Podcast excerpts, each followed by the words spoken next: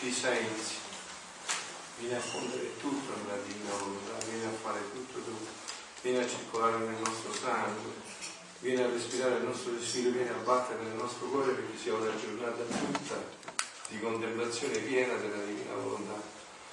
E viene tutto a benedire ogni istante di queste giornate che tutto serva per il regno. Ecco, benissimo, allora ci introduciamo subito. Io oggi vorrei eh, io oggi vorrei un attimo eh, farvi sperimentare come eh, col dono della divina volontà la Sacra Scrittura, i testi sacri, il Magistero della Chiesa acquistano una luce speciale. Vi tengo il messalino, c'è il messalino della, delle letture di oggi, perché vedremo il messalino, così lo vediamo nei fatti proprio. No? Ok, grazie. Allora,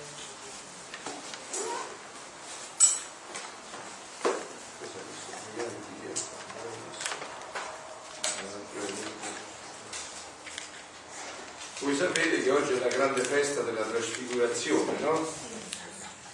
Quindi è quando Gesù ha chiamato gli apostoli, tre veramente li ha portati sul tabor e ha dato un, uh, un preannuncio della risurrezione, no? Allora leggiamo un attimo il Vangelo, quello di oggi. In quel tempo Gesù prese con sé Pietro, Giacomo e Giovanni e salì sul monte a pregare. Mentre pregava il suo volto cambiò d'aspetto e la sua veste divenne candida e sfolgorante. Ed ecco due uomini conversavano con lui, Mosè ed Elia, apparsi nella gloria, e parlavano del suo esito che stava per compiersi a Gerusalemme.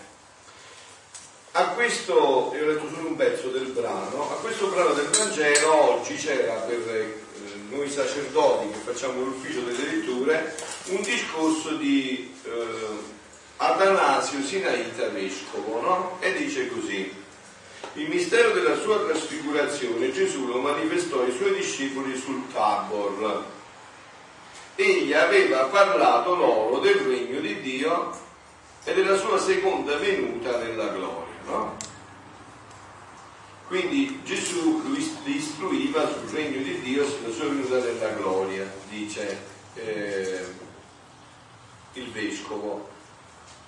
Ma ciò non, forse non aveva avuto per loro una sufficiente forza di persuasione e allora il Signore, per rendere la loro fede ferma e profonda, e perché attraverso i fatti presenti arrivassero alla certezza degli eventi futuri, mostrare il fulgore della sua divinità e così offrire loro un'immagine prefigurativa del regno dei cieli.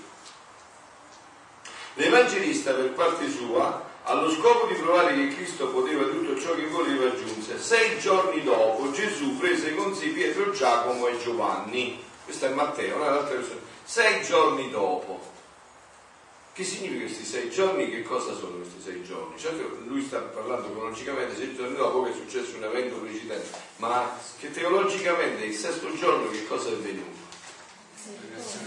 Eh? La creazione dell'uomo, quindi questa è la ricreazione, la nuova creazione.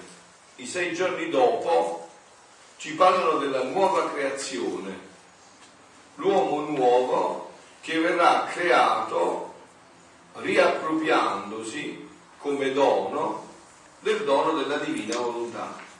Questi sono i sei giorni dopo. È l'uomo nuovo che deve venire fuori da questa realtà.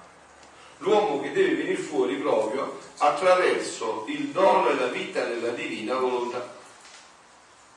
Allora io vorrei di nuovo ripartire da questo punto perché magari ci sono tanti che non so se hanno sentito ancora parlare di questo, allora io vorrei un attimo eh, dare le coordinate di questi nostri ritiri, incontri insieme. No? Allora, noi qua veniamo ad approfondire o chi per le prime volte a sentire l'annuncio che Gesù ha dato a Luisa Picarretta e che si può ridurre in questo, cioè il succo dell'annuncio è questo. Tutte le pagine che Luisa ha scritto hanno come fondamento questo punto fondamentale che Gesù dice a Luisa che all'uomo viene ridata la possibilità di ritornare così come era stato creato all'origine. Allora il punto fondamentale è sempre là. Ma come l'uomo è stato creato all'origine?